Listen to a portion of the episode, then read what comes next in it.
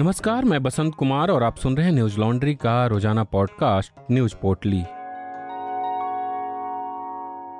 आज है चार जुलाई, दिन सोमवार। महाराष्ट्र के मुख्यमंत्री एकनाथ सिंधे ने फ्लोर टेस्ट में विश्वास मत हासिल कर लिया है। सोमवार को हुए फ्लोर टेस्ट में सिंधे के पक्ष में एक वोट तो उनके खिलाफ में निन्यानवे वोट पड़े। बता दें कि बहुमत के लिए 143 मतों की ज़रूरत थी। हालाँकि रविवार को विधानसभा अध्यक्ष पद के चुनाव में भाजपा और सिंधे पक्ष के उम्मीदवार को मिली जीत के बाद से फ्लोर टेस्ट में जीत का रास्ता आसान माना जा रहा था। इसी बीच फ्लोर टेस्ट से पहले शिवसेना के दो विधायक श्याम सुंदर सिंधे और संजय बांगर, एकनाथ सिंधे के साथ चले गए। बीबीसी की खबर के मुताबिक, सोमवार को पहले विधानसभा में ध्वनिमत से परीक्षण कराया गया, लेकिन अस्पष्टता की कमी और विपक्ष के ऐतराज के बाद मतदान कराने का फैसला किया गया। इसके बाद सत्ता पक्ष और विपक्ष के विधायकों की गिनती की गई। आपको बता दें कि शिवसेना के विधायकों के बागी होने के बाद महाराष्ट्र में शिवसेना, कांग्रेस और राष्ट्रीय कांग्रेस पार्टी के गठबंधन की सरकार गिर गई थी। मुख्यमंत्री उद्धव ठाकरे ने बीते बुधवार रात को इस्तीफा दे दिया था। शिवसेना के बागी ग्रुप का नेतृत्व सिंधे कर रहे थे। कई दिनों तक चले राजनीतिक ड्रामे के बाद सिंधे गुट और बीजेपी ने मिलकर सरकार बनाने का फैसला लिया। इस नई सरकार में सिंधे मुख्यमंत्री बने और पूर्व मुख्यमंत्री देवेंद्र फडणवीस ने उप मुख्यमंत्री पद की शपथ ली। सोमवार को शिवसेना नेता संजय राउत ने भाजपा और सिंधे गुट के गठबंधन को अस्थायी बताया। अमर उजाला के मुताबिक बागी नेताओं पर निशाना साधते हुए राउत ने कहा, वे लोगों के पास नहीं जा सकेंगे। वे जब शिवसेना में थे तब शेर थे, लेकिन अब डर के मारे सुरक्षा के साथ घूम रहे हैं। राउत ने कहा कि कसाब के पास भी इतनी सुरक्षा नहीं थी जितनी बागी एमएलए को दी गई है। आप किससे डरते हैं? क्यों डर रहे हैं? राउत ने कहा, हमारी पार्टी कमज़ोर नहीं होगी। ऑक्सीजन हमारी शक्ति नहीं है। हम इसलिए मज़बूत नहीं है क्योंकि हम सत्ता में हैं। हम मज़बूत हैं इसलिए सत्ता में हैं। लोग आते हैं और जाते हैं।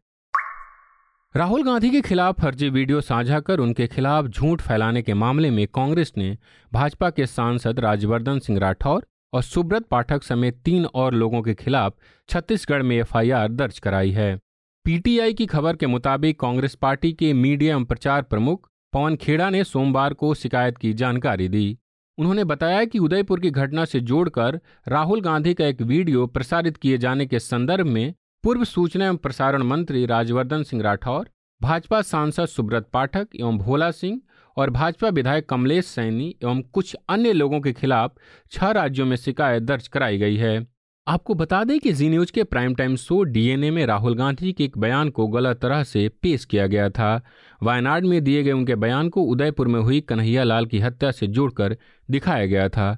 इस वीडियो को कई लोगों ने साझा किया, हालाँकि बाद में जी के एंकर ने गलती स्वीकार करते हुए माफ़ी मांग ली थी।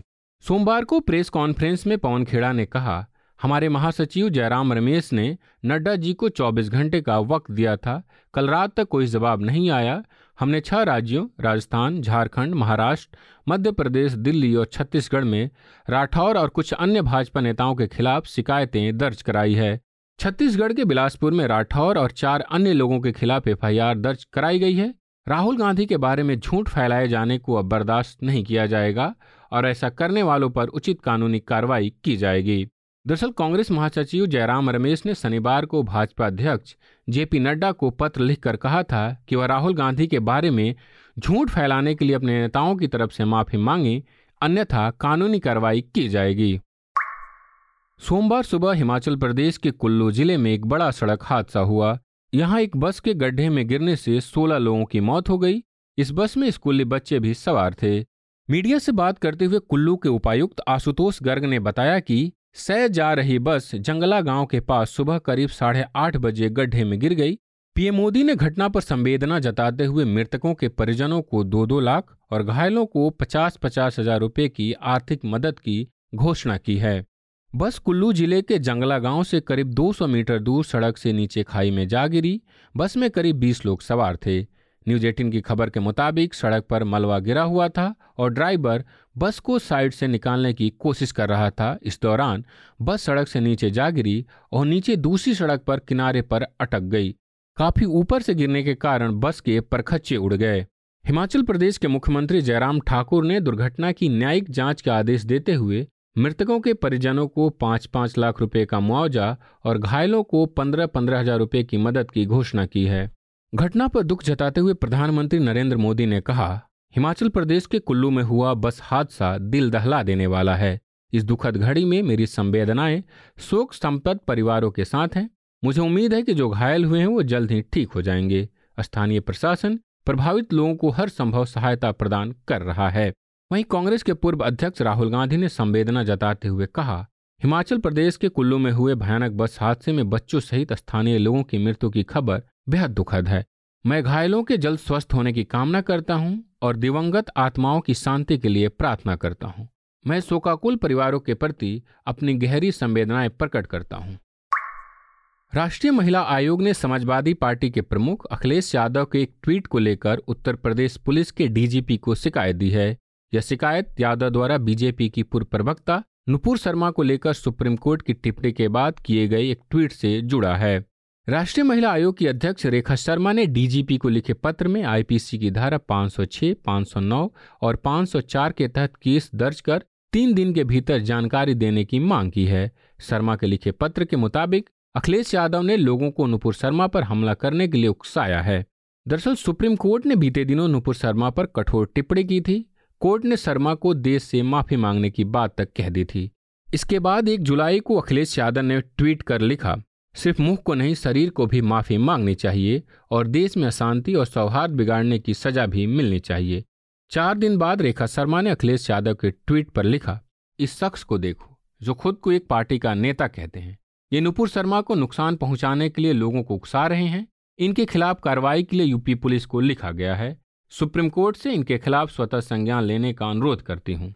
आपको बता दें कि नुपुर शर्मा ने टाइम्स नाउ के कार्यक्रम में पैगंबर मोहम्मद को लेकर आपत्तिजनक टिप्पणी की थी, जिसके बाद उन्हें देश भर में विरोध का सामना करना पड़ा।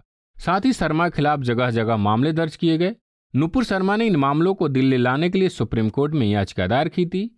याचिका की सुनवाई करते हुए कोर्ट ने शर्मा को कड़ी फटकार लगाई थी और याचिका हाईकोर्ट में दायर करने के लिए कहा था। रूस ने यूक्रेन के एक और शहर पर कब्जा कर लिया है। यूक्रेन के आर्मी जनरल स्टाफ ने कहा कि लिसी चांस के लिए भीषण युद्ध के बाद यूक्रेन के रक्षा बलों को अपनी पोजीशन से पीछे हटने पर मजबूर होना पड़ा। इससे पहले रूस के रक्षा मंत्री सरगई सोइंगू ने कहा था कि उनकी सेनाओं ने लिसी चांस पर कब्जा कर लिया है और समूचे लुहांस क्षेत्र पर पूरी तरह नियंत्रण स्थापित कर लिया गया है।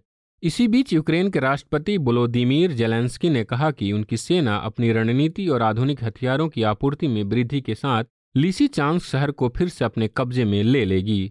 यूक्रेन की सेना ने लुहान क्षेत्र के दो मोर्चों, सिविरो दोनेस्क और लीसी चांस पर लंबी लड़ाई लड़ी, लेकिन अब रूस ने ये दो मोर्चे फतह कर लिए हैं।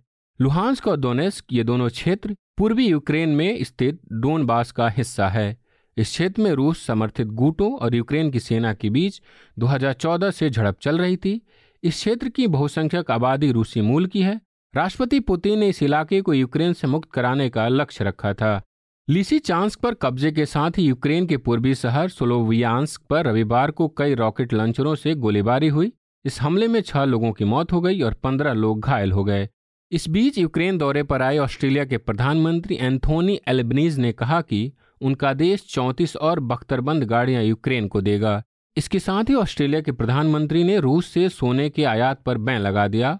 ऑस्ट्रेलिया अब तक कुल 843 रूसी नागरिकों पर प्रतिबंध लगा चुका है। बता दें कि लीसी चांस पर कब्जे के बाद लुहांस के गवर्नर ने शंका जताई थी कि रूस इसके बाद स्लोवियांस्क और बाखमत पर हमला कर सकता है। महाराष्ट्र में बीते कई दिनों तक राजनीतिक संकट रहा। एकनाथ शिंदे का कहना था कि वो बाला साहब ठाकरे के असली भक्त हैं। आखिर एकनाथ शिंदे के गढ़ थाने के शिव सैनिक क्या सोचते हैं? इसको लेकर हमारे साथी रिपोर्टर प्रतीक गोयल ने एक रिपोर्ट की है, जिसे आप हमारी website Hindi dot Newslaundry dot com पर पढ़ सकते हैं। इस खबर का शीर्षक है कोट हम बाल ठाकरे के सैनिक हैं अनकोट कॉलन एकनाथ शिंदे के गढ़ ठाणे में शिव सैनिकों की प्रतिक्रिया। ऐसी रिपोर्ट करने के लिए हमें संसाधन की ज़रूरत पड़ती है। ग्राउंड पे जाना होता है, उसके लिए पैसे खर्च होते हैं, और आप जानते हैं कि न्यूज़ लॉन्ड्री किसी से विज्ञापन नहीं लेता, ना ही कॉरपोरेट से और ना ही सरकार से। हम आपके सहयोग से काम करते हैं तो न्यूज़ लॉन्ड्री को अपना सहयोग बनाए रखें और मीडिया को आज़ाद रखने में अपनी भूमिका निभाएँ। आज की पोटली में बस इतना ही। कल लौटेंगे खबरों की नई पोटली के साथ। नमस्कार। न्यूज़ लॉन्ड्री के सभी पॉडकास्ट ट्विटर आई और दूसरे पॉडकास्ट प्लेटफॉर्म पे उपलब्ध हैं। खबरों को विज्ञापन के दबाव से आज़ाद रखें। न्यूज़ लॉन्ड्री को सब्सक्राइब करें।